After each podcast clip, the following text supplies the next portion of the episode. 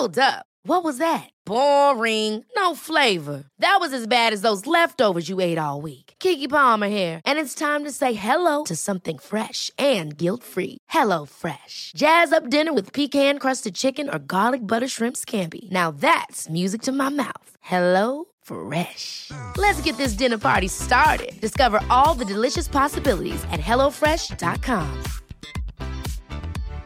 Hi, I'm Daniel, founder of Pretty Litter. Cats and cat owners deserve better than any old-fashioned litter. That's why I teamed up with scientists and veterinarians to create Pretty Litter. Its innovative crystal formula has superior odor control and weighs up to 80% less than clay litter. Pretty Litter even monitors health by changing colors to help detect early signs of potential illness. It's the world's smartest kitty litter. Go to prettylitter.com and use code ACAST for 20% off your first order and a free cat toy. Terms and conditions apply. See site for details. Support Wrestle Talk! Give us a subscribe. Making their way to the ring at a combined weight of undeniably sexy, hailing from London, the Wrestle Ramble Podcast! Hello and welcome to the Wrestle Ramble Podcast. I am Ollie Davis. I'm joined by Luke Owen. Hello, Swaff Nation, and a hello to you, Oliver Davis. How the devil are you? I'm good. A bit sombre.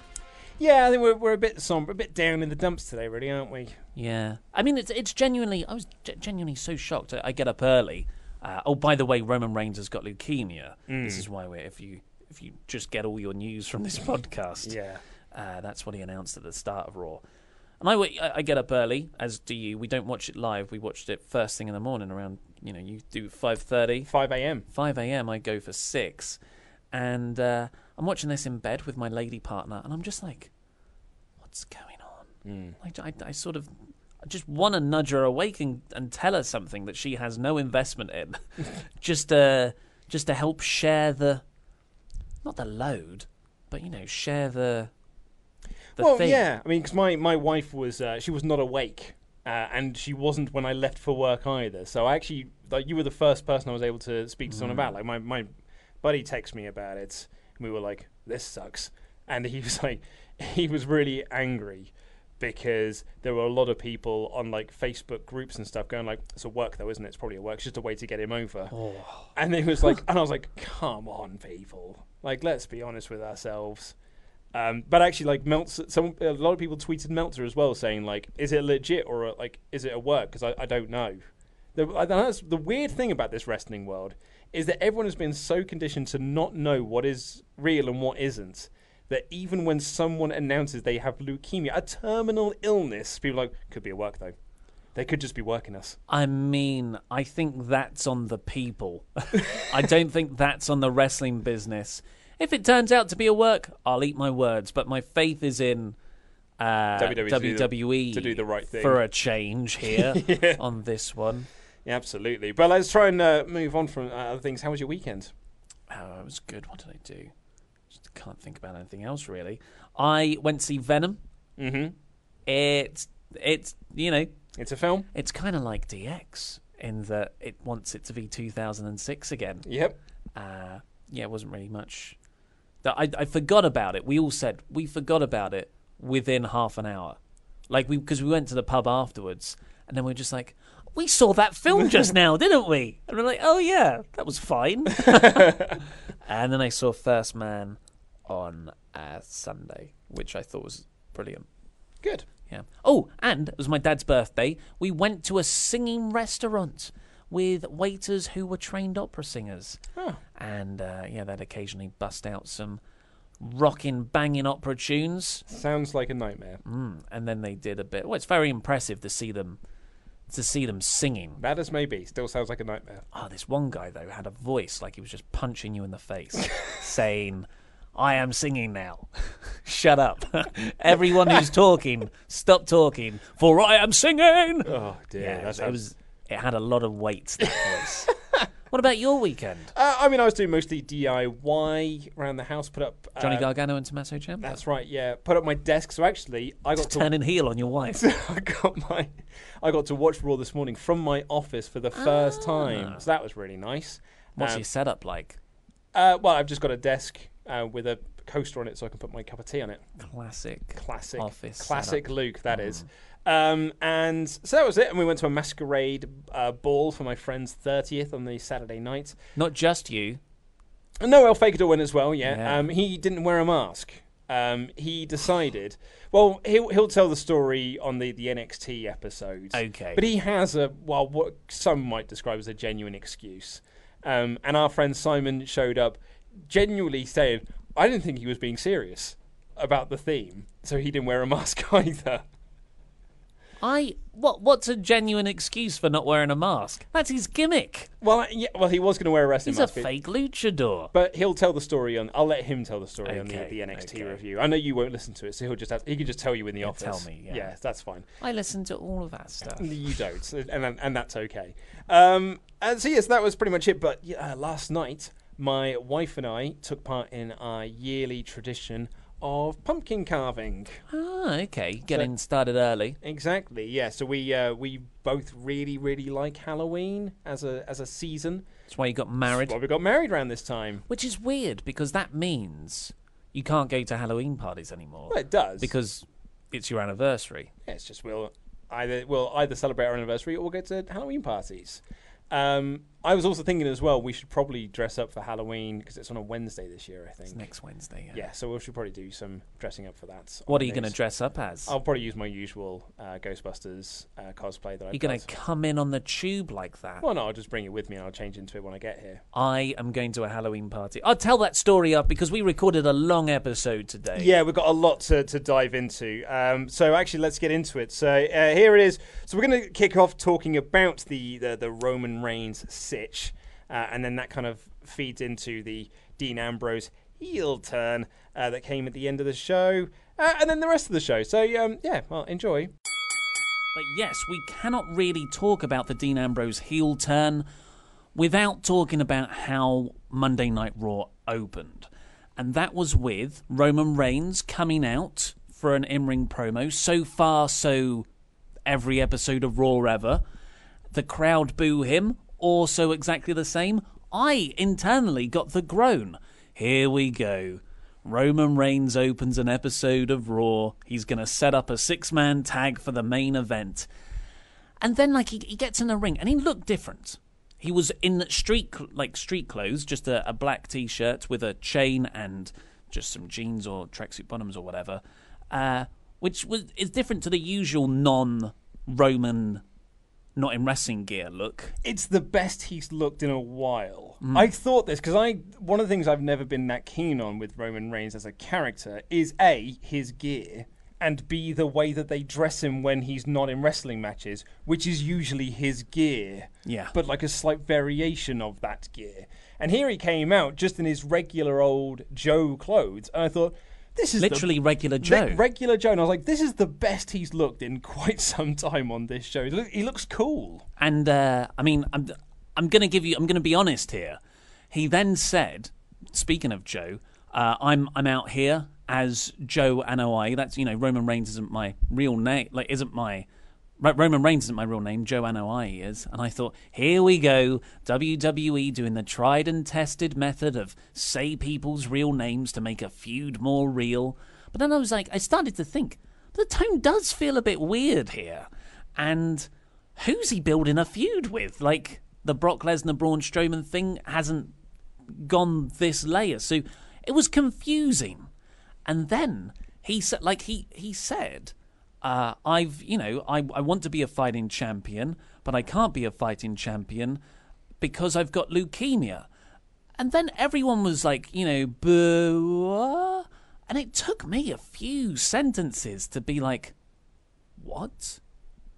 Yeah, when I logged onto my computer this morning to watch Raw, I saw someone say in the Discord channel, I just had the Raw chat open, and someone had said can't believe the news about Roman Reigns. So I think as I started the episode, I was kind of already prepared that something was going to get announced. And I'd heard the night before a lot of people talking about Roman Reigns wasn't working the house shows, he's possibly injured, that can throw a spanner into the works for Crown Jewel. So loads of people didn't work the weekend house shows though. Rey Mysterio, Alexa Bliss. Randy Orton, Alexa Bliss. So it was like, Maybe they got some time off ahead of Crown Jewel and stuff. Exactly. So I kind of like... And when he came down wearing his regular Joe clothes, I suddenly thought, something isn't quite right here. And then it was even weirder, because I'm here thinking, like, okay, so I've just seen that... people talking about who've watched the show already can't believe about that Roman Reigns news. There's all those news over the weekends. Roman Reigns might be injured. He's coming out in his regular Joe clothes. But you've got Michael Cole going, he's going to be defending that Universal Championship at Crown Jewel. So I really didn't know what was going on. And yeah, and as you say, like, he cut this promo. And as soon as he said, my name is Joe, I was like, something terrible has happened. But I don't think I ever could have guessed or expected that this was what he was going to say next. It's just absolutely astounding. Like, the man's got leukemia. That's shocking in and of itself. But then he reveals that he's been, in remission from leukemia for 11 years. He was first diagnosed with it when he was 22. And you're like, I was racking my brains, like, surely this has come up before. But, like, they haven't. So Roman Reigns must have, been very understandably private about this matter and has kept it to himself. And usually that's the sort of thing WWE would love to pounce on and embellish to form a bit more of a character. So, you think of all the ways they've tried to get Roman Reigns over, and they have, and they shouldn't have done. They shouldn't have done this, use this as fuel to get him over. But it's just I was thinking about this earlier. We usually get things like this as injuries. Daniel Bryan, I've got a concussion. I've got a history of concussions. If I have any more concussions, it could, have terrible results. Or Edge's. I've got neck injuries. I could be paralyzed. They're all they're physical injuries, and I'm not taken away from that. But it's just different to a disease where it's not like, I'm going to go away for 9 months and rehab my arm. Oh, my God, it's really serious, possibly even a year. To, like, this is a guy who's had leukemia twice in 11 years, and that's a young age. Like that, and that's... Well, that's more, it's totally different to an injury. It's an illness, it's a disease where... worst case scenario, it's not like you can't wrestle again. It's like, the other thing. Well, exactly, yeah. I mean, I believe, I don't know the exact statistics on this, but I think what I've sort of seen be said online is that, like, survival rate is about 50% anyway. But, like, when you fall into your second, your second batch of it, that your chances of survival do diminish. I think many people here have had family members that have succumbed to forms of cancer over time. I have myself. My mum was recently. So it is a really bad situation, and it sucks so much, and like, it really does as well. And like I think that you and I on this show, we've been maybe some of the few defenders of Roman Reigns as an in-ring worker. We've always said the character doesn't work. The character is really, really bad, and his push hasn't really worked. But I've always enjoyed Roman Reigns as an in-ring worker. But like, this was, it was him coming out here. This wasn't Roman Reigns the character. This wasn't Roman Reigns the worker. This was Joe the guy.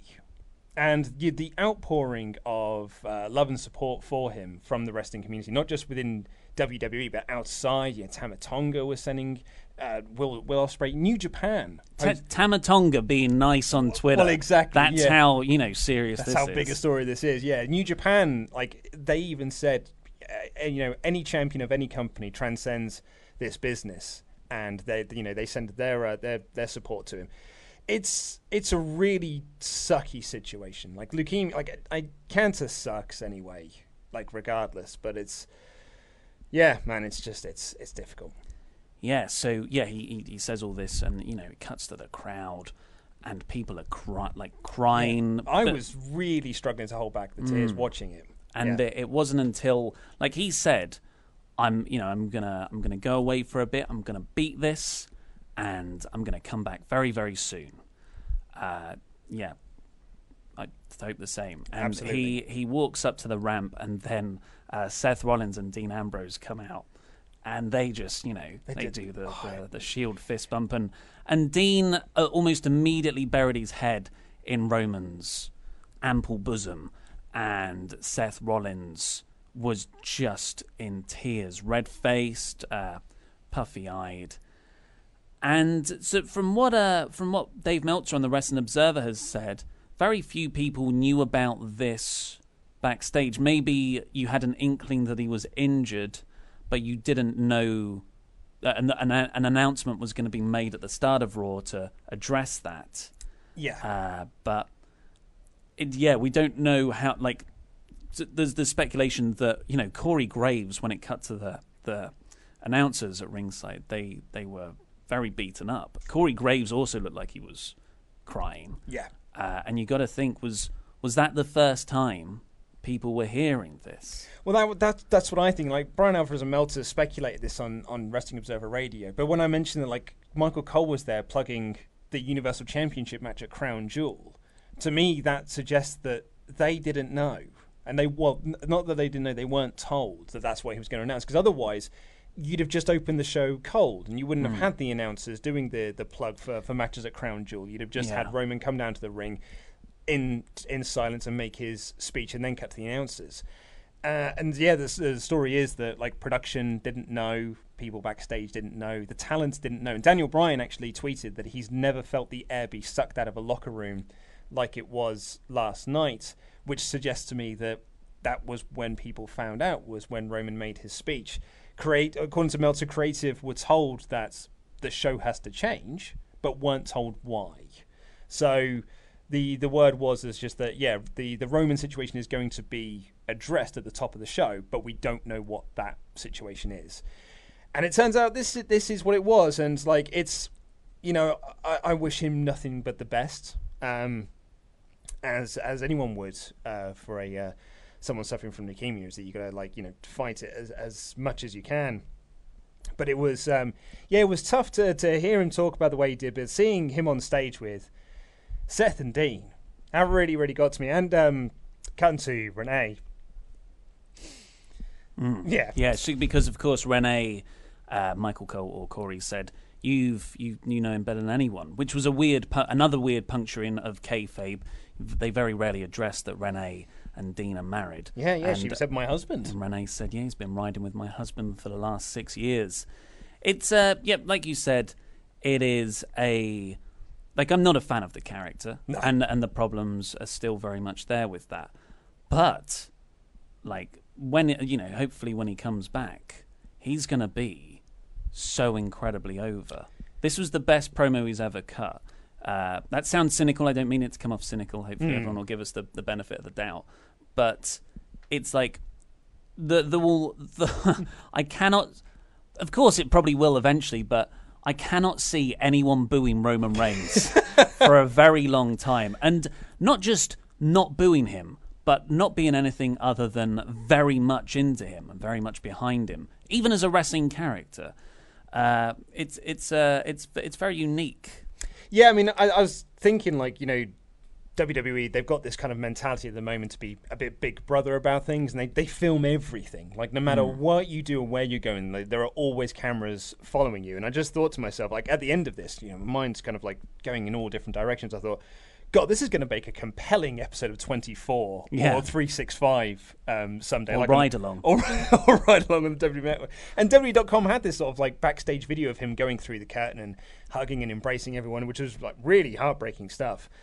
And you should watch that if you get a moment.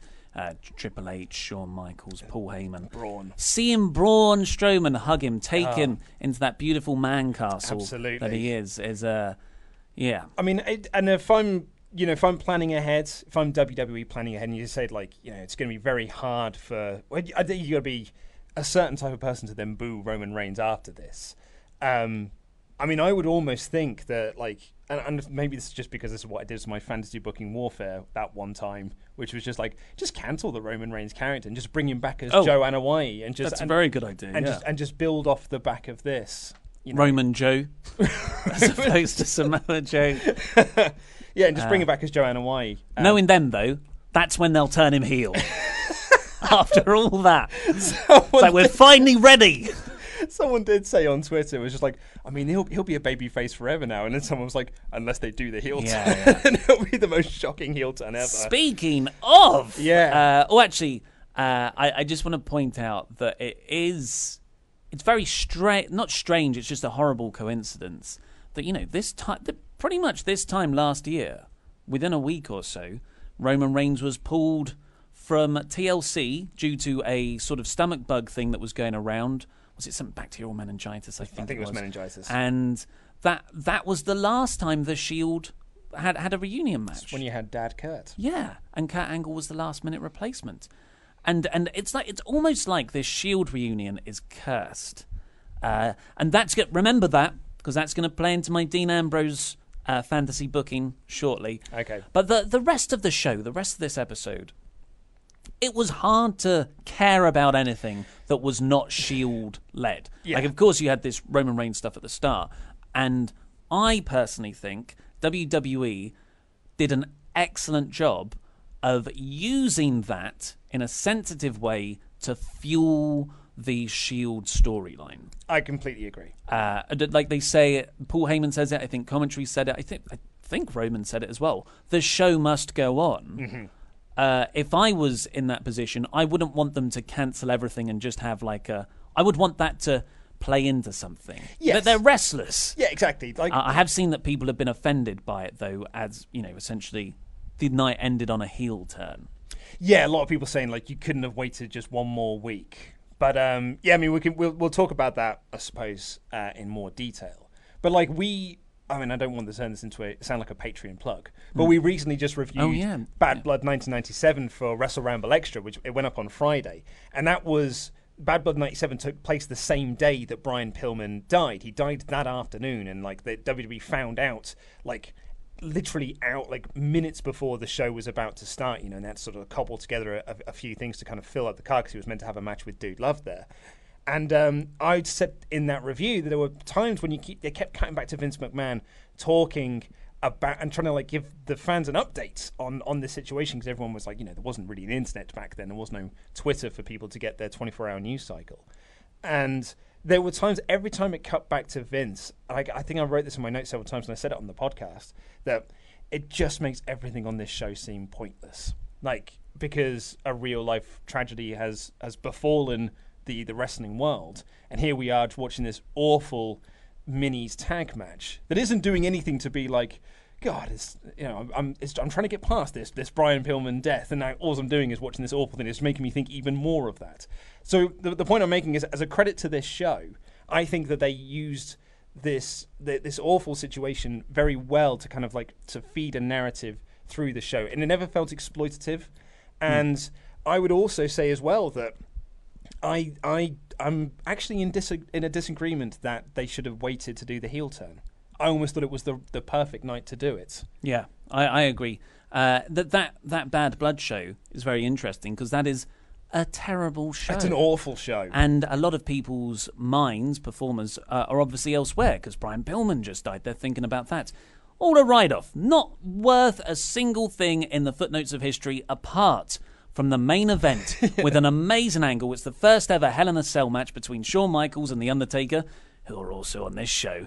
And that's the debut of Kane. It's got to be Kane. Mm. And, you know, a guy just died, and you're having angles based around people being burned and coming back from the dead. And later on, there's stuff on this show that, like, The Undertaker and Kane have a segment from a graveyard. Yeah. Again, people were against that, but I don't know.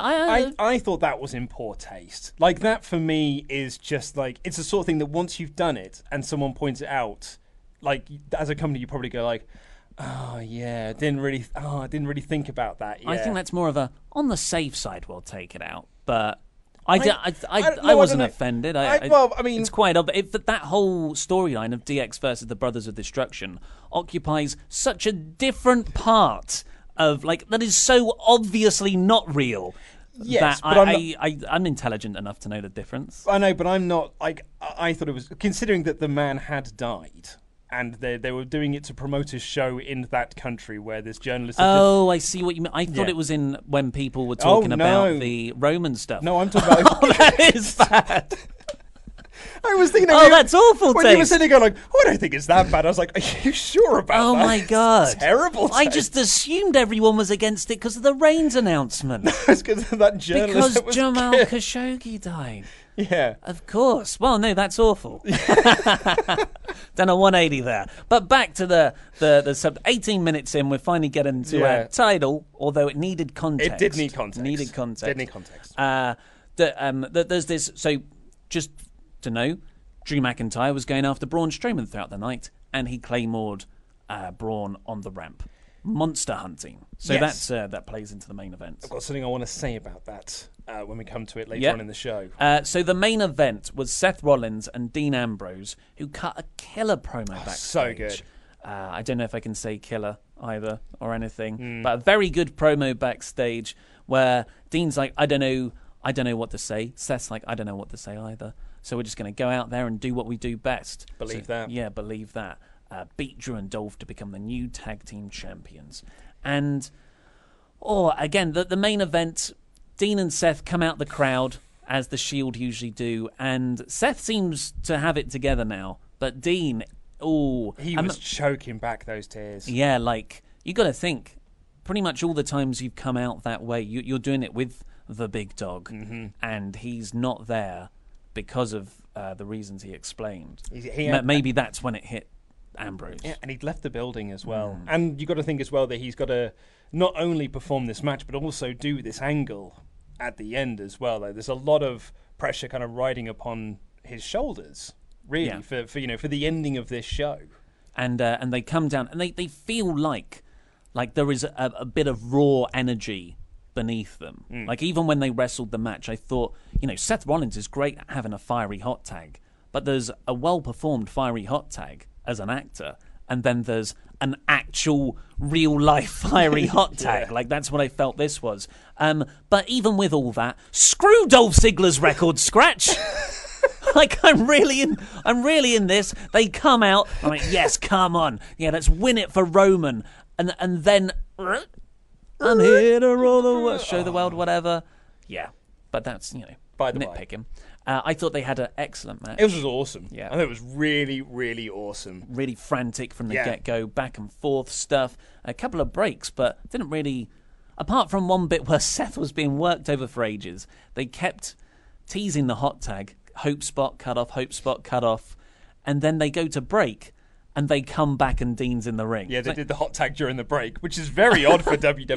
Yeah, they usually structure the whole thing around that. It made me think there was some sort of timing issues. And I don't mean this in a bad way, because actually I thought if there were timing issues, it made the match feel even more chaotic. Because there's a moment, so they kind of set up to do the Zigmore. They do the zigzag on Rollins, and he kicks out for a really good near fall. And then Drew and Dolph set up to do the Zigmore. Braun's music hits. There is a near fall off camera. Yes, yeah, because they're focusing on Braun coming down. And in the melee of Braun coming down, his music playing, the setting up for the play, there was a ref bump and a near fall. And then Braun and Drew started fighting. And I was like, my notes feel mad. Because it felt so brilliantly chaotic. I wish stuff was like this more often. Absolutely. It feels attitude-y in a good way. Yeah, totally. But there were some great spots in this. I really like when Seth buckle-bombed Dolph into Drew. That was awesome. And that Seth kicks out of just a zigzag. Was that the one you... Yeah, it's the one I was just talking about, yeah. Because I remember it just being a Dolph Ziggler zigzag. Yeah, it was. It was a Dolph Ziggler, and then they set up to do the zigzag. Oh, I see. But then, Braun comes down, and he has this awesome stare down with Drew. The referee's bumped. You blink and you miss it. And then they start scuffling because of what happened earlier with Drew attacking Braun. And it makes sense with last week.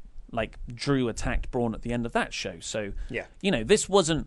It's weird how WWE Creative was dropped this... I mean, can you imagine a huger bomb than, by the way, your top champion is out. He's gone. And he's also factored into the storyline, a huge component of the storyline that has all the belts. Yeah.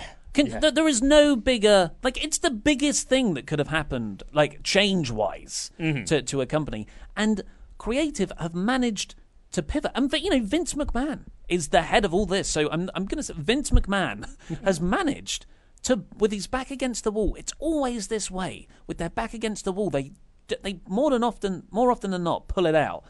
And they have made an engaging storyline with loads of plot twists that makes sense for the characters and what happened previously. Yeah, it's an astounding feat, and it's even more incredible when you think that this feud had started with no end goal. Yeah. What was reported yesterday was that creative are just booking this week to week and have they have no end goal in mind of what they want to accomplish with this 6-person feud, and yet somehow it's actually resulted in various different sort of facets. Yeah, you've got this really hot Drew-Dolph feud, and now you've got this amazing Ambrose-Braun feud. Yes, of course, Drew-Braun feud. Poor Dolph's got an out to do. Yeah. 60-odd man out. Yeah, well, you know, if you look at those 6 guys and who is just there to take pinfalls. Come on, sign, they said. He's here to take the fall. Sign another 3-year contract, they said. We'll make you Intercontinental Champion and Tag Team Champion, they said. You could go do your stand-up comedy. Yeah, sounds great. Sounds great. Anyway, Drew and Braun brawl through the crowd. Dolph's left alone. Great fire from Dean, throws in the referee after Seth hits the curb stomp. 1, 2, 3, and they win. And it was such a good moment. Both guys felt it. I felt it. And they were just holding the titles into their breasts. And they stand up and they hug. And I'm like, this is awesome. And then this was like, I felt like I was having the most intense psychotic bipolar episode in this show because I was up. No, I was down. I was up. I was down. I was bored. And then I was up and I was down. Oh, my God. Yeah, when Dean hit the dirty deeds on Seth, I honestly was getting ready to, close down tabs, set myself up, go and make my lunch, go and jump in the shower. I was literally, I'd physically, mentally got myself at the end of that show.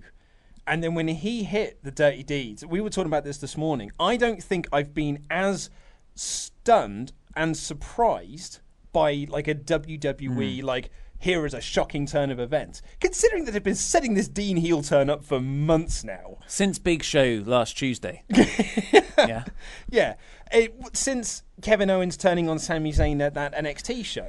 Yeah, and that's 2015, 2014. Yeah. And the funny thing about that one is almost the exact same thing happened. That show ended. The little graphic came up at the end. I turned that show off. I closed down the network and I text you being God, that takeover was awesome. That was a really great show. And you text me saying did you watch right up until the end? I was yeah, where Sammy wins the belt and him and Kevin hug, right? And you just text me back going no, watch until the end. to reboot on the network to watch it. And that's what I got here. I was ready to shut down my notes and all of a sudden this happened. I was completely caught off guard because I was so wrapped up in the emotion of the moment. I thought it was a stunning heel turn. Yeah. And it was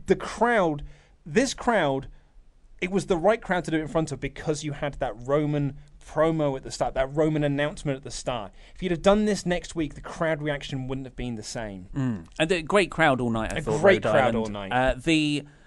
What you were saying about this being the most predictable heel turn of the last couple of years. We've been talking about this since SummerSlam. We've been talking about it since he came back. SummerSlam last year, you mean? Yes, right, even better, yeah. Yeah, as soon as Seth and Dean won the tag titles in SummerSlam 2017, everyone was well, Dean's going to turn on him because Seth turned last time. And then a couple of months later, Meltzer was yeah, Dean's going to turn on him because that's the big WrestleMania feud. Dean gets, injured, and then he comes back, reunites the Shield. He's actually, every week has been built around Dean saying to people, I'm going to turn on you. It is. It's literally, his promos and actions are I'm going to turn on you someday. Yeah. Be prepared. And this was the only night where we weren't all going, Dean's gonna turn, the only night, and they pull the trigger. It's just, I am, the balls on WWE. The balls on them to take this risk on the same night where the Shield's other member Roman announced he's got leukemia, which is just such a mind-bogglingly awful announcement. Yeah, and then they do this, and it works. I'm in awe, and that's what I gave it 5 out of 5. I am literally in awe of how they pulled this off. It is. It's incredible when you think about it. But I thought this heel turn was great, and Dean did this amazing heel down. Heel down. It was a great heel down. It was a great beat down. Yeah. And I thought Dean's selling throughout it was great, because he had this look on his face, this conflicted look of like, tonight probably wasn't the night to do this, but I'm committed now. I'm doing it. And I'm just going to continue doing it. And he proper beat him down, and he threw him into the barricade, and then he pulls up the mats, the protective mat outside, and he gets the dirty deeds on the concrete, and he's like throwing the tag titles at him. Champer on him. He did go full champer on him. And you got to think, like, this was a crazy show in terms of Dean turned heel, Elias turned face, Braun turned face. There's teasers that Drew sort of turned face as well. And there's like all these crazy things were happening. And you got, like, next week, I'm like, I can't wait to see what happens on Raw next week, because this was a bat crazy episode. And Dean and Seth are the tag champs. Yeah. Like, that's the one thing. I keep forgetting that. That's the one thing no one's talking about, because we keep forgetting it. They're the tag team champions. I'm going to add another bit to that. Seth's a double champion. I kept on forgetting. I wrote in my review, they're the new tag team champions. I was like, Seth's already got it. Seth's a double champion. Yeah, it's incredible how they've done it. Going back to the actual turn and Dean Ambrose's acting, which has been exemplary since he's come back. But this was, you know, this is incredible acting, not just wrestling acting. You know, Paul Heyman levels of Brock Lesnar beat me up last week acting. Yeah. Remember what that angle turned into nothing? Yeah, well, that's, you know, they put so much good faith in their ability to carry through these storylines. Yeah. But Dean does the turn, and he's just like, he's punching the mat, and he's like, why did I do this? And he even says, like, how could you? And I'm like, who are you talking to, Dean? You're not talking to Seth. You're, like, almost saying to yourself, but the bit that killed me, and, you know, I did cry. Mate, I cried. I don't think that's an issue. Well, I didn't cry at the. I'm not very good at crying at real life stuff, but I'm very good at crying at fake stuff. Yeah. So I when this bit happened, I felt secure enough to cry because it wasn't real, and it was when Seth is taken out. He's just had this dirty deeds hit on him. He's on the floor and he's reaching out to Dean, and even after Dean had hit that dirty deeds on him, he goes, it's okay, we can work this out. Yeah. And it's like, you know, the Shield are going through such bad times right now. Roman's got leukemia, and he still wants, like, he's man enough to say, I know this isn't you right now. I know this isn't you. And Dean is like, he thinks about it, and he's like, no, screw it. And he starts beating him up more. And this is my fantasy booking. I want that to play into this storyline. I want it to be, I think, the most realistic way and the most complex way to approach these characters is for Dean to be fueled by grief's the wrong word, because that means that Roman has passed and he hasn't, but kind of like whatever grief would be, regret, I don't know, that I forgave you, Seth, and we all got back together. I forgave you for betraying us, but now this has happened, and you took away those years that we could have had, and like that's like you're like, oh, that's horrible, and I can totally see where you're coming from, Dean. I totally understand it, and Seth's like, oh man, I know, but like I apologize for that. So you're stuck in this really interesting loop of the heel being actually kind of emotionally right, but the babyface Seth just being, yeah, in terms of an eye for an eye, very much wrong, but he has made a penance for it. Yeah. That's what I would like to see. So in your fantasy booking, you're sort of alluding to, because you kind of said this earlier, but like the Shield reunion being cursed, so to speak, and that playing into it. So it's almost like Dean is saying, we've tried to do this again, twice now, and it's fallen apart both times. Yeah. Where we never had to split up in the first place, and we could have had an amazing run together. That's really nice. I like that a lot. I think that gives him some real justification. I thought I forgave you, but, you know, I just can't. Yeah. I can't. And you go back on that. So that's great. But, yeah, any other bits before we have a beer? Well, I mean, F cancer, obviously. But, obviously. Yeah, I mean, well, let's have a beer and toast the big dog. Diggity, diggity dog. Wrestle Ramble is taking over the Prince Charles Cinema on November 13th, 2018 for a live podcast recording along with a special screening of one of the greatest wrestling documentaries of all time, Beyond the Mat. Since you are able to regurgitate, on command, it just seems to me that it's pretty logical that you should be puke. Ollie El Facador and myself will be in attendance to watch the film and meet everyone who comes along, as well as record a live episode of the podcast with your Qs and RAs. You make it sound like you don't even want to live. There's time to know.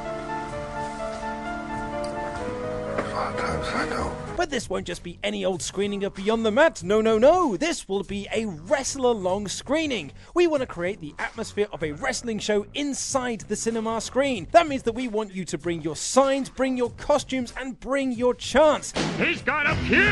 He's got a pew! It's going to be a lot of fun, and we can't wait to meet you all there. That's November 13th at the Prince Charles Cinema in London. Wrestle-along screening of Beyond the Mat, along with a live podcast record of Wrestle Ramble. Tickets are available now from PrinceCharlesCinema.com, but they are going fast. I gave up Wall Street for Wall Street wasn't fun. Wrestling is fun. That's PrinceCharlesCinema.com.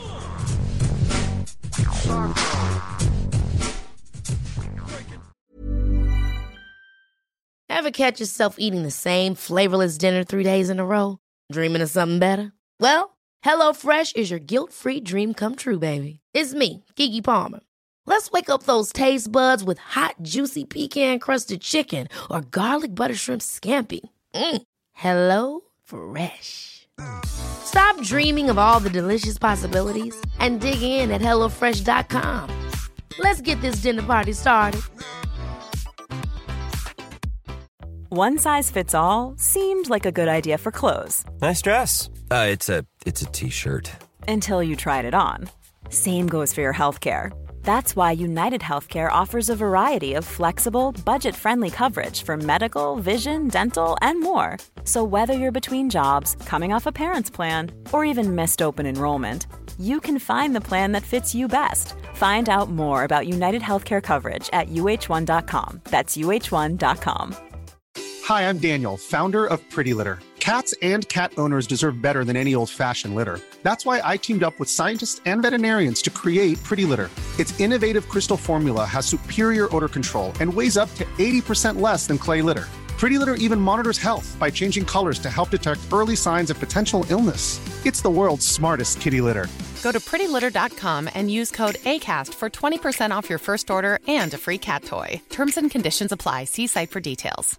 Quality sleep is essential. That's why the Sleep Number Smart Bed is designed for your ever-evolving sleep needs. Need a bed that's firmer or softer on either side? Helps you sleep at a comfortable temperature? Sleep Number Smart Beds let you individualize your comfort, so you sleep better together. J.D. Power ranks Sleep Number number 1 in customer satisfaction with mattresses purchased in-store. And now, save 50% on the Sleep Number Limited Edition Smart Bed for a limited time. For J.D. Power 2023 award information, visit jdpower.com/awards. Only at a Sleep Number store or sleepnumber.com.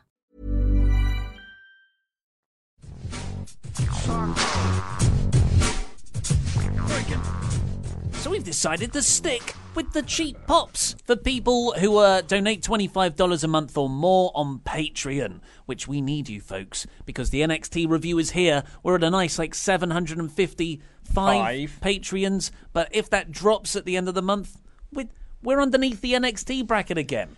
So and it's just and the show is just getting good. We're about to find out who ran over Aleister Black. Yep, we're building to that NXT takeover in a couple of weeks. Oh, it's just called War Games. Yes, at the end of November. It's in War Games. Usually I know the location by the title. So thank you, Paulie Dangerously Jarman. Yes, Paulie Dangerously, one of the best. The $100 man, CD Horver. Yes, you're the man. The craftsman, Blake Carpenter. Brilliant. Hope you enjoy a craft beer if you're in the UK. Absolutely. Mr. Anderson, Chris Anderson. I like a Matrix reference. Yes. This is helping. I think just clapping and cheering is making me feel better. Well, they do say that, laughter is the best medicine. And actually, I think they did this around, old people's homes, just getting people to, clap. Clap and cheer. Yeah, just clap and cheer because it's like confused. It just raises spirits because it's just like it's a happy, fun thing to do. When you're running, if you do a run and people go, "Come on," you're like, "Yeah, yeah." Oh no, I'm tired again. Andy, yes, it's me, Datsum. Don't clap that man, Adam. Andy is starting. He's a website writer. He's going to start with us full time tomorrow. He's employed by this company. Yeah. And he's donating on Patreon, which is great. Thank you very much. Pay it back. Yeah, you can get all these benefits for free now. Yep, your turn. Adam and the Anthony Bergerson. Don't you ever. That's right. Asuka's future husband and EOF one-man wrecking crew, Skin Trade. It's a long and confusing name. It's a name that we didn't come up with. It's a name that's so long when he posts things up on Patreon, it almost doesn't fit on the screen. You'll never get this name right, you idiots. I came up with this name because I know we're never going to get this right. Matthew Zimajewski? There's potential to say a racial slur in this name, I think. Is there? Matthew Zimajewski? Zimjewski. Brett the Hitman Matthew Williams. Yeah. Woo! And finally, Killer Chris Phillips. Whoa, yes. Chris. So they will have we'll have another 10 names read out on tomorrow and on the magazine show and the 3 videos next week as well. So we're spreading it out a bit more. Absolutely.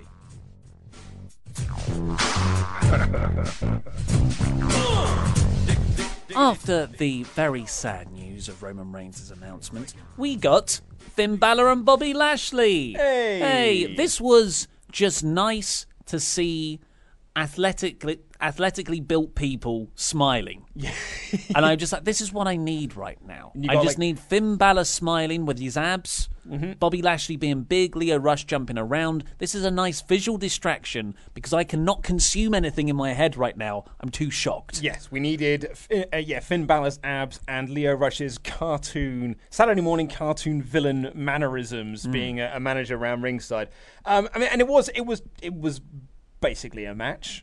They did some moves, and then Balor won with a quick roll-up, a surprise roll-up. Yeah, so I was not a fan of Bobby Lashley losing at all, but at this point I didn't care about anything because I was too sad about the Roman news. I'll be honest, I more or less forgot this match happened, but I'm just thinking back on it now. It was to kind of fuel more fire to that the commentators didn't know theory.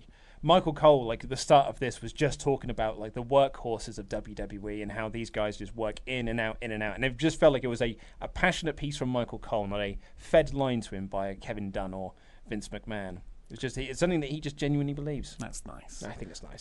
But Bobby Lashley's only just turned heel in this new presentation, really, 2-3 weeks ago. Way too early to have him lose in a surprise roll-up. I'm sure they'll trade wins for months. Can't look forward to that feud. Dolph and Drew are backstage next. They're talking about the tag main event, and they're worried about Braun Strowman. Well, Dolph's worried about Braun Strowman coming after them. Drew's not, though. No, because he's going to go, leaves the shot, comes back. Monster hunting. I'm going monster hunting. Yeah. Why did he have to walk off? I don't know. Just one more thing off camera as the elaborate turn. Or the directors off stage go you forgot your final line. It's like, oh, that's right, I did. Yeah. So I need to step back in and do it. Then we got Ruby Riott versus Sasha Banks. Yeah. So so Evolution was mentioned in this. So Evolution does come this Sunday. You wouldn't know it by this show because regardless of Roman's announcements and regardless of the main event, this was a match that was almost designed to make you not care about Evolution, to make you feel like everything on this show doesn't matter. Yeah. With the exception of Ronda Rousey and Nikki Bella. This is a gimmick, folks. It's a gimmick pay-per-view. So absolute knobface Adam Pacitti posted up on Twitter last night, and I completely agree with him, even though he's a tool, obviously. He was like, WWE have had months to prepare this show. They've had more time to prepare this show than the majority of their pay-per-views that they book month to month. And this is the best they could come up with. This isn't a pay-per-view. This is not a pay-per-view. This is Raw, but without any blokes on it. Yeah. This is absolutely awful. And they announced it's a nostalgia Raw. Well, it's even worse. It's even worse than what you think it is. Even worse. Michael Cole's going to be announcing the show as well, so it's an all-women's pay-per-view, but with Michael Cole providing commentary. And it's just, like, they announced the 6 matches that are on this show. 6 matches, one of which is a battle royal. And the 6-woman tag. Who could possibly care about Bailey, Banks, and Natty versus the Riot Squad? My first thing is, like, who could take the Riot Squad seriously at this point? Well, the tag titles. This is it. Like, and someone else, I can't remember who posted this on Twitter, but this really made me laugh. I was like, so glad WWE spent all those months putting together tag teams, just to put them all into that battle royal where they'll never get a spot to shine. Yeah. It's embarrassing, is what it is. This show, and I would imagine this show will probably be fun because the matches will at least have time. There's only 6 of them. But at the same time, it's a pointless gimmick show, and they should be ashamed of themselves. They should be absolutely embarrassed by this show. Well, I think that really, it's an accurate reflection of what WWE as a corporation really thinks of women's wrestling. It's a gimmick. There's no substance there. It's a PR thing. It's a PR stunt. So why would there ever be anything of substance in the eventual pay-per-view? With that said, I thought this was a good match. It was okay. Back to the Evolution stuff though. It's like you got to think the Roman Reigns stuff obviously made a lot of people, me included, not care about anything. Because it sort of sucks all your attention into that really devastating real life announcement. Yeah, but then you're like, but that didn't affect what they had. Like of all the things that Roman's announcement affects, the women's segments are not one of them. Yeah. So this is probably what they had planned for the go home show for Evolution. Yeah, absolutely. It's 100% what they had planned. It was a contract signing where nothing happened. There was a 4-way that went a minute and a half. This tag match. There was a singles match. I can't even remember. And a couple of a pre-recorded promo from Nia Jax and Dana Brooke. Yeah, Ember Moon had one as well. But yes, to your point, it was. As I said, I think this is an absolute shambles in terms of promoting a pay-per-view. Mm. They are lucky that Nikki Bella has mainstream appeal. Otherwise, this show wouldn't have sold out. They're lucky that Ronda... It hasn't sold out. It has sold out now. Well, it is likely going to sell out, but it's only sold out, or it's only going to likely sell out off the back of them announcing Nikki Bella versus Ronda Rousey. Right. Apparently, up until then, tickets were not shifting whatsoever. They announced that match. There was a massive surge of ticket sales because those two are a draw. Or Ronda's a draw. Ronda is a draw. I don't think Nikki could headline a pay-per-view by herself. Hey man, she's got very few. She's got the nearly 2 million YouTube subscribers. Nikki, yeah, which Ronda says is a rubbish accomplishment. I wonder what the which I think is hurtful. I think it's very hurtful, Ronda. I wonder what the Venn diagram of people who subscribe to that channel and people who are going to the Evolution pay-per-view are. Mm. I don't think it's that big. I don't think the Total Divas or Bellas Venn diagram parts of that are quite big either. I think, actually, large parts of those are just guys who subscribed once because Nikki Bella said she was going to get nude from 1 million subscribers. Yeah. But that is reverse sexism on us, because if we say we're going to get naked for 1 million subscribers... We'd lose subscribers. It will go down. Plummet. Anyway, yeah, I thought actually this was a pretty good match. It reminded me actually how good Sasha Banks is. Oh, yeah. Because I've proper gone off Sasha Banks as of late. And that's not her fault. That's just the way that WWE presented her as nothing to care about. Mm. And as a result, I've stopped caring about Sasha Banks matches in the same way I've stopped caring about Bayley matches, the same way I've stopped caring about Ember Moon matches, because they've all been presented as nothing. And therefore, when I watch them, I look at them and I was like, well, there's no need for me to get invested in this because it's not going anywhere. But this match, I was watching this, I was like, God, Banks is good. Mm. And I often forget how good Banks is because this company never gives her a chance to do anything. And this was actually her return to the ring. Yeah, that's right. After a couple of, a month out from injury or whatever it was. Didn't she have a match last week? No, she came out for Natty's match against Ruby. Oh, that was it. That was her return. I think so. can't remember. The only other thing of note for this was Liv Morgan and Sarah Logan cutting an awful inset promo as the Riot Squad made their way down to the ring. It was one of those pre-taped gigs where Liv said something about dreaming of a landscape and world of pain and suffering. And Sarah was like, we're gonna hunt them down. I'm gonna hunt down my opponents. And Ruby said something intriguing and good, but Liv and Sarah were abysmal. I just most likely the content that they were given. But when has Liv's character ever been that? Yeah, like I want to see a she's not The Undertaker. Well, here's the thing, and this is testament to how tone-deaf WWE can be sometimes. We had an article posted up on WrestleTalk.com, which is like a better card for WWE Evolution, essentially, with the same women and just booking a better card. And there was one match in there that I was like, why is this match not on the card? Liv Morgan versus Brie Bella. Like, come on. Like, that's an open goal right there. I never even thought of that. Like, it stares you in the face, doesn't it? Right in the face. God. Like, that was a massive talking point a few weeks ago. And you could have built up something on that. But no, Brie Bella has just been... She turned heel so she could second her sister into her championship match. Mm. Like, they've done out with Brie. Like, I thought they were going to do a Brie versus Maryse match, but they're not done that either. Like, Brie versus Liv is an absolute open goal. And shock horror, it's a storyline, which none of these other matches have got. Like, What's this six-woman tag? What's the story going into this match? They wrestle a lot. They've been booked in consecutive weeks against each other. Condiments on doors. Oh, God. When you were talking there, I was like, I don't really fancy the idea of a Brie-Liv in-ring match, though. Nope, absolutely not. But Liv's improved recently. And then you said, you thought it was going to be Brie and Maryse. I was like, that's worse. That's much worse. Yeah, I'm not saying it would have been a 5-star classic, but at least it would have been a storyline. Yeah, and that has to be a squash, really. Liv just decks her. Then we got the Brothers of Destruction promo from the previous week. It was the same. Was it the same? Did we confirm that? We've got 3 words for you. Rest in peace. We had a conversation earlier in the office being like, was this the same promo as last week? And I said, I don't know.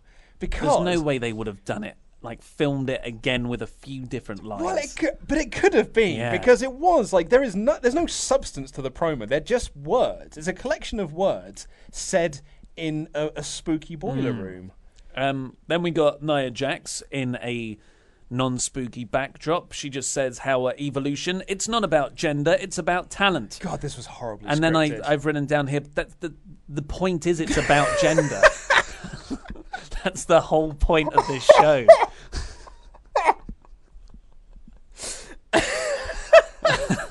And then she pointed out that she was the Raw Women's Champion 3 months ago. I know. And that just makes me depressed. I wrote down in my notes here, God, this was horribly scripted. Yeah. But looking back on it, the Kurt Angle one was way worse. Mm. And it makes everyone else's horribly scripted promos not seem as bad in comparison. So Jax would get a free pass if this was done live, because, of course, Roman Reigns is her cousin, I believe, something like that. Well, she is The Rock's cousin. So blood. But they are blood brothers. Well, so The Rock and Roman are close by blood brother bondage. Blood sounds a bit weird. Blood brother cousins. Mm. Yes, something like that. They're close. Yeah. They're from the same island. They all know each other over there. That's how it works, isn't it? That's what Vince McMahon will tell you. That and they're untamed savages. That and my dad. They all know each other over there. And they, yeah. She's, so if she just learnt that news, but this looked like it was pre-taped, so she's got no excuse to be this bad. It was bad. Yeah. Then we got the DX promo. Oh, it's 2006 DX. Mm. And it's got the DX entrance with the sort of, what would you call them? The shots of crowds over. It's first over shots of crowds. Yeah. Glow sticks at the ready. And then they come, and I just thought, this looks really past its sell-by date. Mm-hmm. You know, like when you can look at a sandwich and go, well, that I'm not eating that, because that's definitely past its sell-by date. Because it looks crusty. Yeah. And I don't have to eat it. Like the Homer Simpson sandwich. Mm. I don't have to eat it to know it's going to have the wrong texture and it's going to give me a funny tummy. And that's how I feel about watching DX walk down to the ring. Gives you a funny tummy. Yeah. Well, no, I know. When I see the match, when I sink my teeth into that sandwich, yeah, it's not going to be nice. And I knew... So Triple H then starts essentially making fun of the Brothers of Destruction promo, because this is very much 2006 DX, saying, like, it was definitely cut in a boiler room in the basement of the mayor's office. And Sean says, but we're not running for mayor... I thought that was a good line, actually. Well, I mean, the crowd didn't. And then Triple H, HBK says that nostalgia is just another word for old. And Triple H says that's true, but Halloween is currently 40 years old, but it's number one of the box office. I was like, no, the sequel is number one of the box office, not the original movie. Doing the same thing over again. It's a new version of it. Yeah. No, it's the Freddy Krueger one. You just did that to annoy me now. Jason. Yeah. Is it the Jason one? Yes, it's the Jason one. Yeah. Leatherface. Any more you can name? Vader. I'm in slasher icons. I was just thinking masked people. Rey Mysterio. And then they said maybe. Yeah, the whole Halloween thing, good point. And the fact that they went, but we still sell out the Australia tour. And Meltzer said this, taking credit for the house there. That's such a classic old timer. That was me. Yeah. Oh yeah, I did that house. I did that. Yeah. What a douchebag thing. And then he says, maybe old is actually a polite way of saying we're better. And I was like, that's just how you book the Big Four. Absolutely. And then what that promo essentially, that encapsulates DX 2006 in a nutshell. Yeah, we're older than everyone, but we're also better. So we're on top, and that's all that matters. Because we're not going to allow other stars to get over, and we're just going to push them all to the same bland people, whereas we're allowed to have character. Yeah, as much as I think Triple H and Shawn Michaels are very good at creating that next generation of talent, they're also friends with Kevin Nash. And this is what Kevin Nash would do all the time in WCW. Kevin Nash, his famous it was a famous shoot interview that he did where he said that they had a mentality in the 90s WWF that they carried over into WCW as well, which was that they would look through the curtain, see how big a crowd is, and that would determine how hard they try in a match. And their mentality was always, well, we've got their money, so don't need to really try. Like, they've already paid for their tickets. I'm getting paid either way. So I'm just going to look out. It's not that big a crowd. I'm not taking a bump tonight. And I'll just go out there and not try. And that is the old wrestler mentality that thankfully is not around anymore, because wrestlers now want to entertain audiences and they want to try and earn your money and earn more money off of you. So this was interrupted by Undertaker and Kane appear. Well, the dong hit first of all when I thought the crowd, and me included, thought they were going to actually come out. So everyone was a bit disappointed when it was just a Titantron skit. And there they are, digging graves for Hunter and Shawn. Of course, that is a time-old tradition in Undertaker and Kane feuds. I'm going to dig you a grave. But timing, it's not great timing. People have pointed out to me that is actually offensive. Yeah, I think it is very tone deaf, just not really paying attention to what has happened in the world, just kind of thinking you're in your own little bubble. And then someone says to you, oh yeah, but that guy really did die. Like, he really was murdered inside that consulate, and he is going to be buried. And you go like, yeah, we probably shouldn't have aired that promo, really. I just thought Sean's tombstone should already have a from and dead date because he was already retired. And then you could just put another one underneath it. Yeah. Then we got a graphic revealing that at Crown Jewel, it'll be Vacant defending his Universal Championship against Braun Strowman and Brock Lesnar. Now, when Roman announced, this is what I wanted to talk about earlier. When Roman announced that he's going to be vacating the title, I started to rack my brain. I was like, who's going to win the belt? Who's the next champion in line?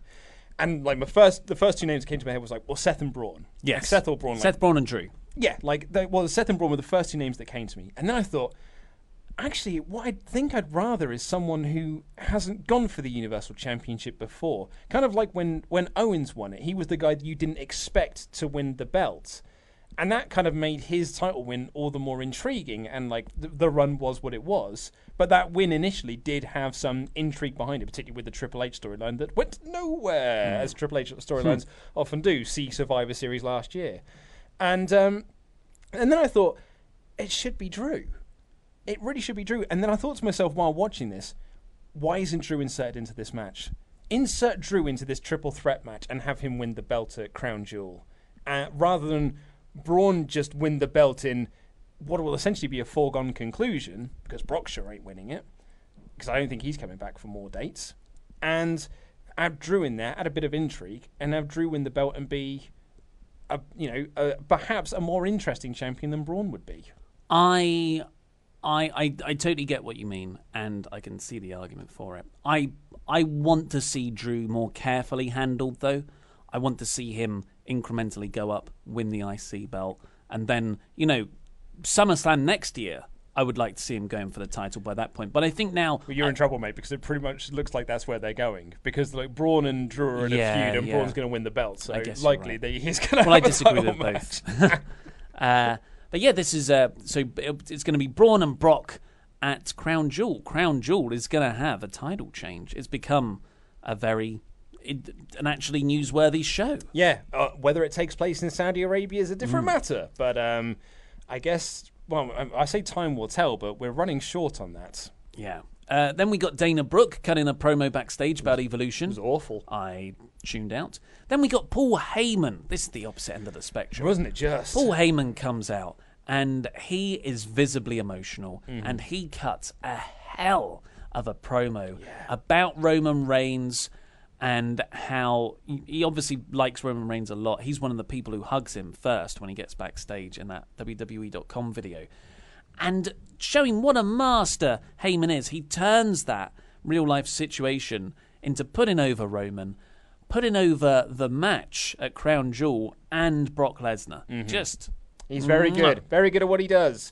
And he says that Braun is not on Brock's level. And that brings out Braun. And he said he's going to beat Brock at Crown Jewel. And it's going to bring the title to Raw every single week. So babyface turn for Braun here. Yeah. So, and Braun came out and said, I know we had our differences in the past, but, love your Roman, essentially. Absolutely, so that got a pop. And then he turns around into the Drew Claymore. Oh, God, it was good. What perfect timing on that. Why isn't Drew in the match? So I just told you why. I had to get this image off WWE.com for my...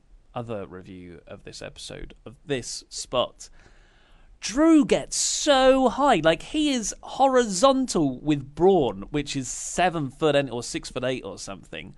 Wow, he's so good. He's great at hitting. He's the man around it. And that's it. I mean, they were talking about this on Wrestling Observer Radio that, perhaps, going back to the Roman situation. One of the things you and I haven't talked about at the very least, is that. This is certainly the downside to WWE putting all of their eggs into this Roman-shaped basket for the last 5 or so years, is that they haven't built another guy. Yes. They built the entire company around him, and now those chickens have come home to roost because Roman's not there now. Mm. And we don't know when Roman is coming back. We don't know if he'll ever come back. Regardless of it, if he beats... leukemia, he may just not be able to wrestle ever again. This might be the last we've seen of Roman. So this company needs to find a new top guy. And whether that be someone that's on the Raw roster already or you have a call-up from NXT, you have got to find someone. For me, you look at Seth, you look at Dean, I look at Drew. I think Drew is a guy you can build a company around. I look at Matt Riddle. Well, yeah, okay. Matt Riddle, Keith Lee. Get him up there, man. Donovan Dijak.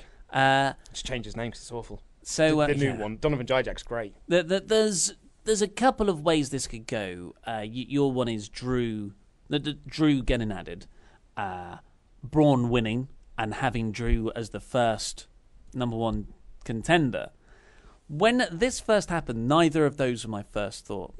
It was Drew's costing Braun the match, and Brock's going to win. Yee, man. And we just get. A couple of months of absent Universal Champion again. Yeah, so anyway, Drew was interviewed backstage by Charlie Caruso, and he said that he's not afraid of what Braun will do to him. And he said weirdly, he goes, now we're going to defend our titles, which suggested to me that match was coming up next. But it was not, because I've written before that, Elias comes out. Yes. And last week... Apollo Crews interrupted Elias, and we thought, oh, they're pushing Apollo Crews. They're going to give him a push off the back of this. He literally cut a promo that was like, I am not at my full potential. Mm-hmm. I've not really shown the WWE Universe what I can do. So I need to step up. I'm going to have a match, and I'm going to show that I'm great. And that's what happened here. He had a match with Elias, and he lost. So I guess that Apollo Crews push is over because these two aren't going to feud anymore. Elias is turning face. I never saw it happening. Apollo getting a push. I see, right. Like after the whole Chad Gable thing from the last month, I was like, no, not even gonna go there. Mojo Rawley, yeah, Mojo Rawley, everyone. So, yeah, it's Crews is so athletic. Like I forget how impressive he is. He's standing, shooting star press, just doing flips around the ring. But there's no charisma there for me. I find it very hard to latch onto Apollo beyond that was a cool move. I was never expecting Apollo to get like a upper mid-card push or a main event push, but I thought it would last longer than a week. And it didn't even last a week, really, because he lost here. So actually it lasted a show. Yeah. But maybe this is because they had to shuffle around face and heel turns. But Elias could have lost here. Like, you'd use that money in the bank thing, that rhetoric that they always go with. If you've got the money in the bank briefcase, you can lose as much as you want because eventually you'll cash in. And, like, they always say that if you're turning someone heel, you can beat them like a drum because eventually they're going to turn and everyone will forget all the times they got beat. Here, Elias wins and then still turns babyface. Yeah. I see what you... Yeah. I mean, I was never invested in Apollo, so I don't really care. Fair enough. But it is annoying that there's a stop-start push. But yeah, then after that, Elias's music played as well. Yeah, because he won. Which, yeah, but I was like, I can't remember the last time I heard this music. It's usually him on a guitar. And then losing. Then we got the Kurt Angle World Cup promo. This was diabolically bad. There were quite a few bad things on this show, but this was the worst thing on the show. By leaps and bounds, by country miles. This was diabolically bad. I thought there were less interesting things on the show. Why did you take? Because it was a badly scripted, badly delivered Kurt Angle promo. But I did like the fact that they edited over footage of people he was talking about. I thought it put over like the World Cup competitors quite well. Rey Mysterio, Dolph Ziggler, yada yada yada. But yeah, so what did you take against it so much? It was how horribly scripted it was, and Angle's dreadful delivery of this. And it was like he had to say everyone's nickname, and then the Viper, the A-lister, the Miz, the charismatic enigma, Jeff Hardy. It's because it's for the Crown Prince. Here's your introduction to all these guys. It was so bad. Like, it made Kurt Angle look like the biggest dork. Like, he's an Olympic gold medalist. He is a former world champion. He looked like he may as well be in that Mojo Rawley position because he looked like an absolute chump. I thought this was a diabolically bad part of the show. It was awful. WWE really have brought back Kurt just to bury him. It was really bad. It's a terrible use of the guy. I thought it was awful. And then weirdly, it comes back, and Elias is still out there from winning the match just now, and he says, I felt so good after the win, I'm going to give you another performance, because the previous one was interrupted, and he's just about to start his gig, but Baron Corbin comes out, and he's very mean to Elias. It was confusing. I was like, where is this going? Elias works for me, says Baron Corbin. Get off the stage or I'll fire you. Yeah, me and Stephanie have spoken, and I've got the power to fire you if I want. This really was like 0 to 60. Yeah. Like, there was no foreshadowing of any tension between Baron and Elias. Nope. If anything, I thought they were on good terms, because heels. But yeah, they just, they really, really go at it, which makes me think it was a last-minute change. Oh, 100% a last-minute change. Well, Meltzer was saying on Wrestling Observer Radio that he said it's funny because 2 weeks ago or a couple of weeks ago they turned Bobby Lashley heel because they were worried they didn't have enough heels on the show, and now they're turning everyone babyface because they've realised there's not enough babyfaces on the show. There's a lot of just people. Yeah, oh absolutely. There's loads of people on Raw, but they are just there. Unless you're DX or The Undertaker and Kane, you're just sort of flattened out, and I suppose Dean Ambrose and Seth Rollins get away with it. Mm. So Elias says, well, I'm going to sing a song anyway. And he sings quite a funny song, which has the punchline of Baron having Stephanie's hand up his ass. Like a puppet. Yeah, which is great. Baron tells him to leave. Elias walks out. He's sad. But he comes back out and hits him with the guitar. Well, hey. Babyface turn Elias. This is great. Like, well, okay. Now, you say it's great. Only a couple of weeks ago, we were talking about the mega heel heat Elias was getting. And now they were just like, God, that guy's getting so much heel heat. Better turn him, babyface. He was that line was getting heat. But that's a line that you can try and extrapolate across. Like, he always does get heel heat. People love to try and walk with Elias, and they like to cheer him when he starts. But when he starts, he goes, your local sports team. He's very, very good at getting heat. He is one of the few heels in this company that can actually generate heel heat. But you're right. Everyone's cheering him up until your local sports team, and then they all start booing. Imagine if he just went with it and talked about how great this area is in the kind of rock way when he used to do his little rock concerts. I think those concerts sound less interesting. And then trashes his opponent in hopefully funny ways. Like, this was a badass line. So if, like, I don't know if he's right in these, but they're generally pretty good. I'd imagine he is. I'm intrigued to see where it goes. Yes, I'm optimistic. I think Elias has got it in him, and yeah, I'm intrigued. As I said, the cynical side of me is just like, man, he was generating genuine heel heat. Why turn him babyface? Now we get to the part of the show where WWE remembers Evolution's happening, and we get like a just chunk of women's segments back to back, starting with Ronda Rousey and Nikki Bella's contract signing. I wasn't that into this. Neither was I. Yeah. So Nikki Bella, the Bellas come out first. Nikki Bella's very good on the mic, actually. So much better as a heel. Yeah, very, very good. And they get out of the ring when Ronda gets in. And they're like, she's like, why didn't you get in here? And Nikki says, well, you look like you want to fight, and we're not going to fight, especially in Rhode Island, especially in your local sports team. Boo! And then Ronda says something like, my mother would be embarrassed if I couldn't beat you both with my hands behind my back, which was contrived and only there as a setup line to set up Nikki's stuff, which was much better about saying, your mother's already ashamed of you. You lost at the Olympics. Yeah. You lost here. You didn't retire undefeated in the Octagon. I didn't think they said UFC. No, they said the Octagon. Yeah. And then Ronda just goes, I will end you. And I've seen a lot of people going, oh, my God, that was so badass. I thought it was a bit lacking. I thought it was a bit lacking as well.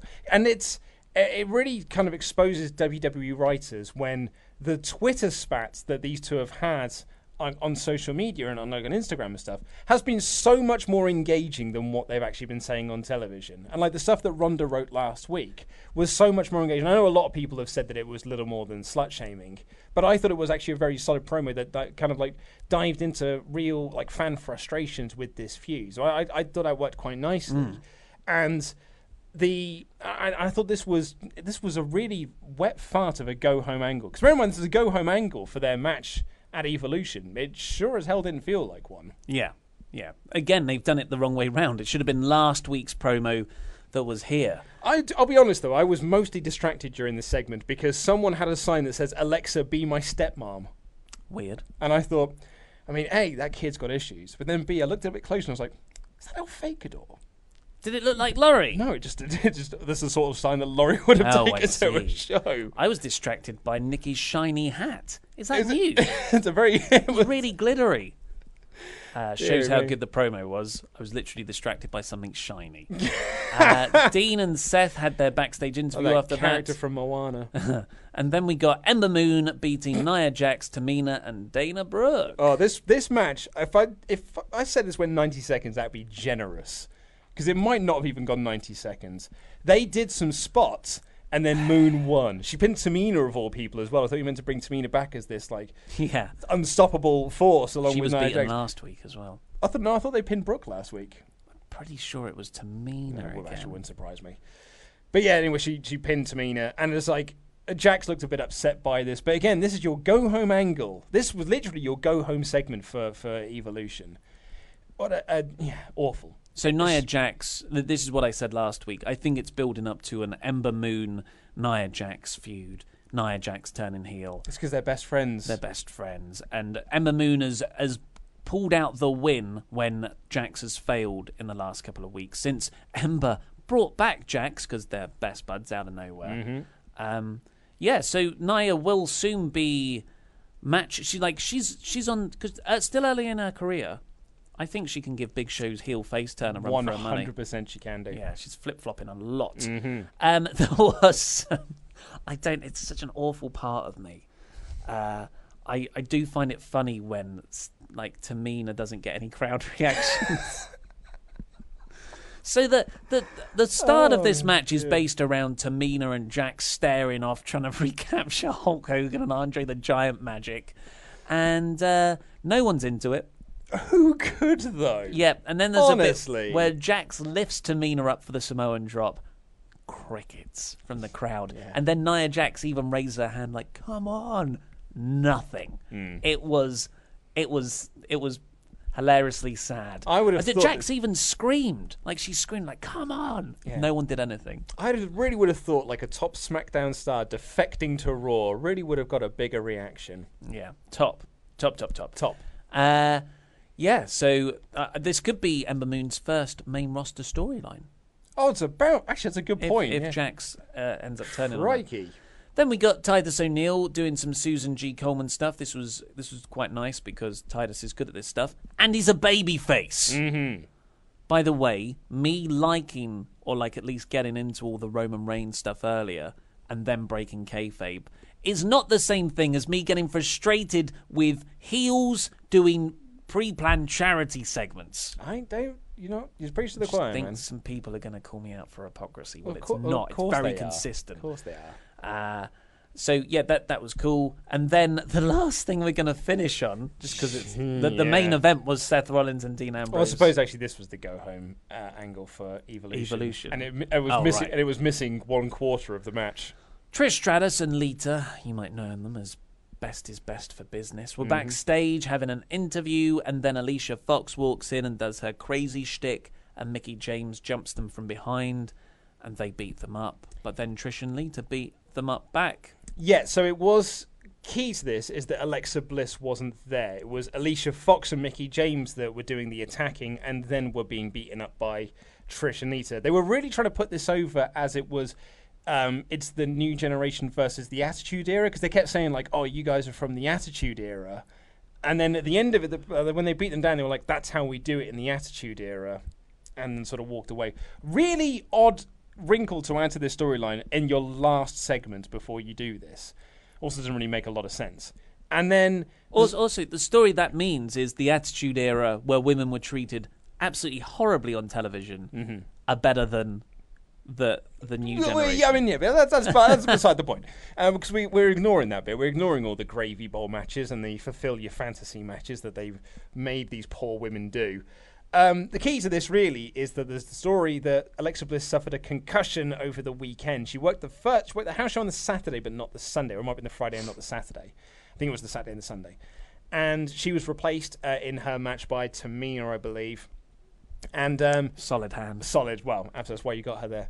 And they don't know if Alexa Bliss is going to be able to work Evolution now, because it depends on what the impact testing results come back. As we saw with Liv Morgan, actually could be fine. And a week later, you're okay and you can work the match. Or she might just work the match and not do a great deal and just spend the majority of it out on the apron.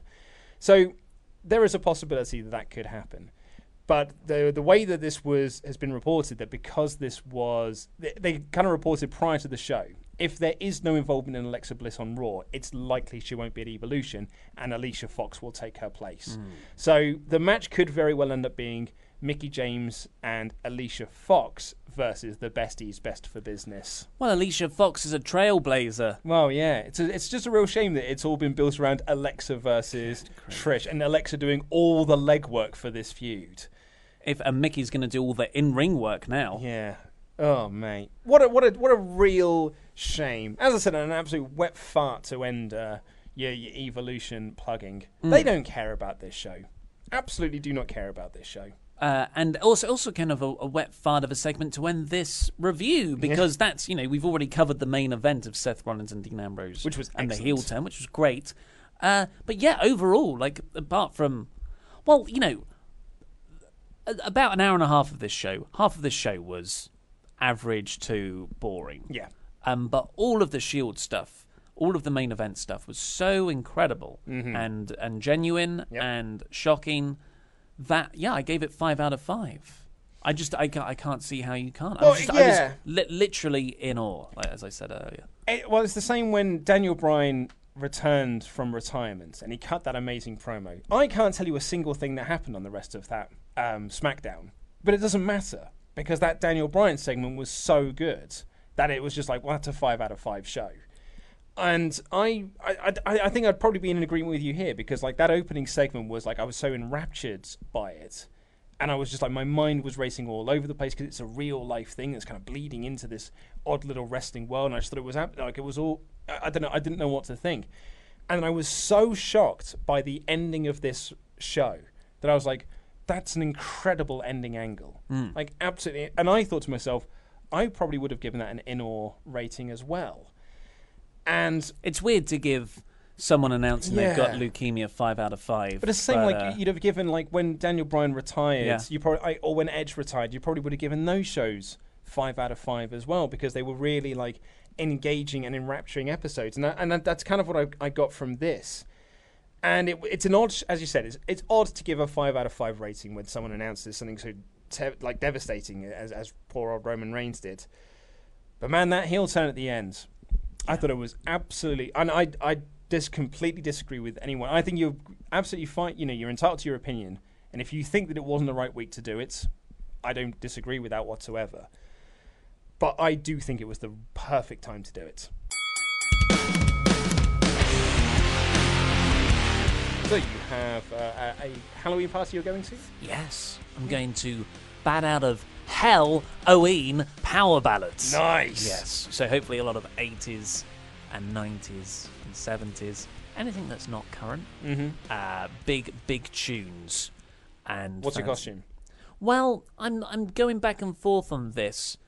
I've currently my front runner idea, although people can send in ideas. People will just tell you do Wonder Ollie.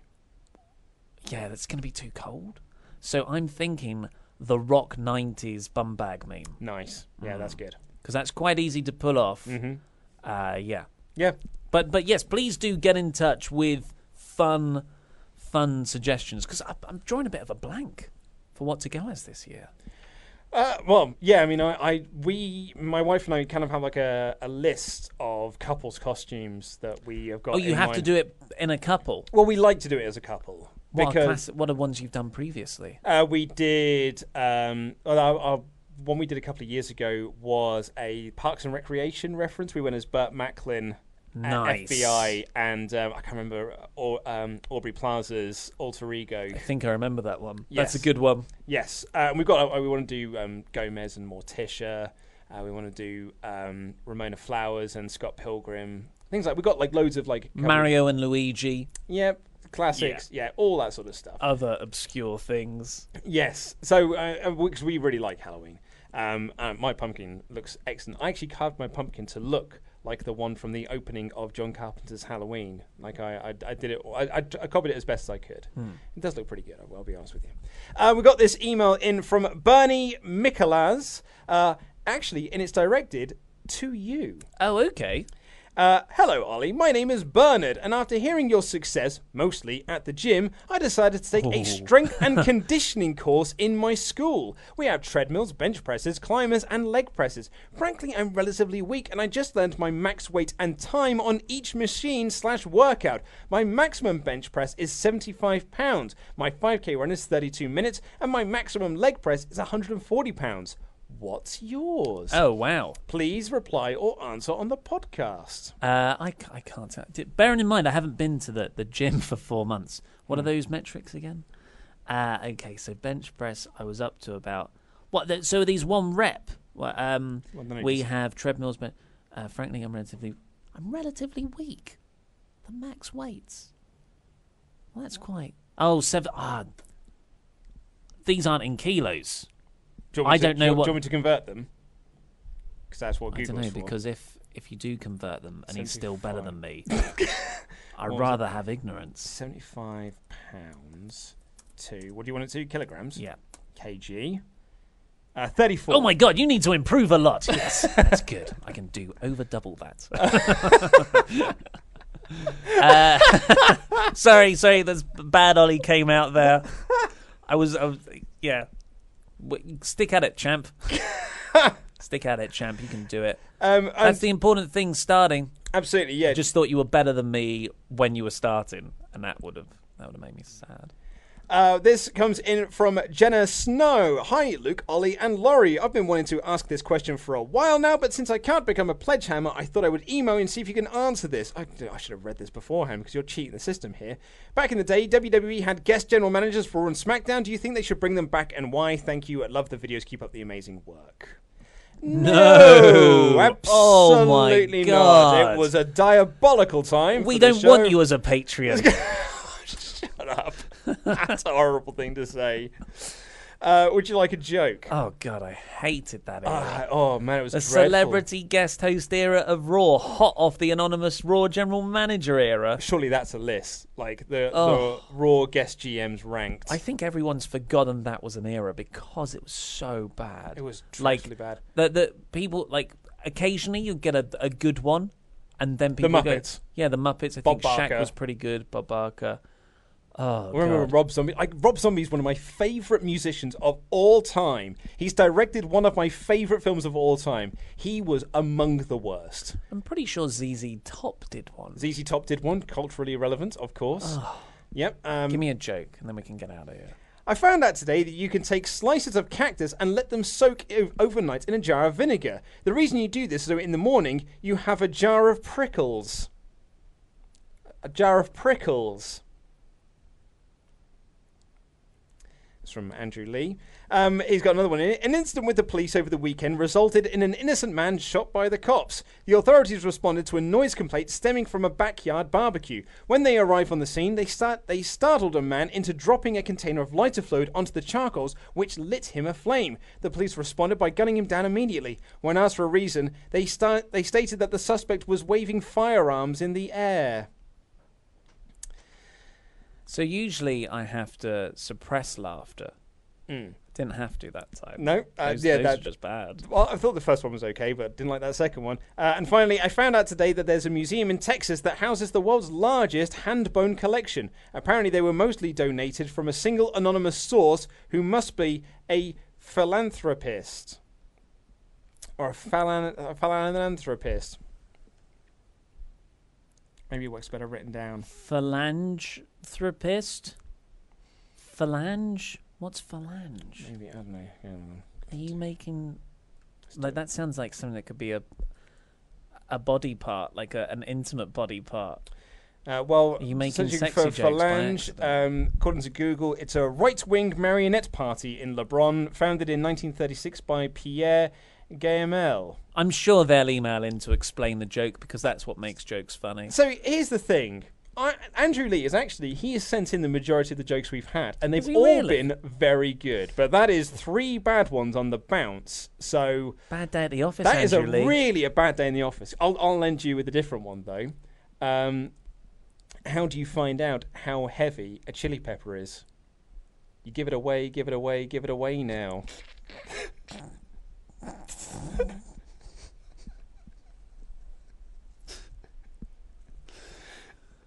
I didn't want to like it. There was a split second where I wasn't going to laugh. I was like, it's too sad. It's too sad a day to laugh. But you've ended on a high. Thank you very much. That's our equivalent of the Dean Ambrose heel turn. And that is all we've got time for today's show. We're going to be back on SmackDown Review tomorrow, which has announced a rematch from last week of AJ Styles and Daniel Bryan taking on the Usos, who I'd imagine have probably got their minds elsewhere at the moment.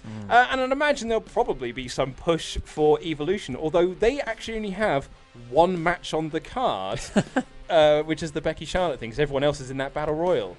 Wow. So, I mean, hopefully we get another 1.5-minute 4-way match. One can hope. One can certainly hope. So that's all we've got time for. We'll see you tomorrow. Take care. I love you. Goodbye.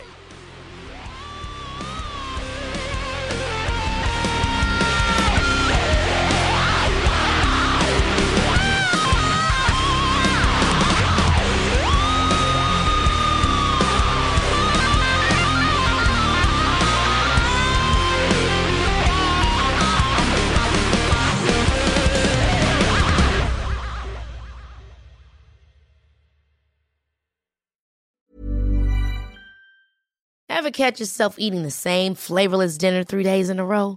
Dreaming of something better? Well, HelloFresh is your guilt-free dream come true, baby. It's me, Keke Palmer. Let's wake up those taste buds with hot, juicy pecan-crusted chicken or garlic butter shrimp scampi. Mm. Hello Fresh. Stop dreaming of all the delicious possibilities and dig in at HelloFresh.com. Let's get this dinner party started.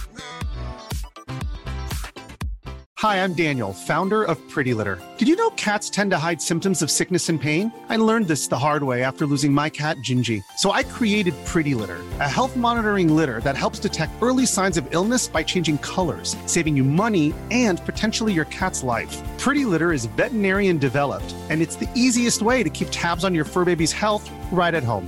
Go to prettylitter.com and use code ACAST for 20% off your first order and a free cat toy. Terms and conditions apply. See site for details. Even when we're on a budget, we still deserve nice things. Quince is a place to scoop up stunning high-end goods for 50 to 80% less than similar brands. They have buttery soft cashmere sweaters starting at $50, luxurious Italian leather bags, and so much more. Plus, Quince only works with factories that use safe, ethical, and responsible manufacturing. Get the high-end goods you'll love without the high price tag with Quince. Go to quince.com/style for free shipping and 365-day returns.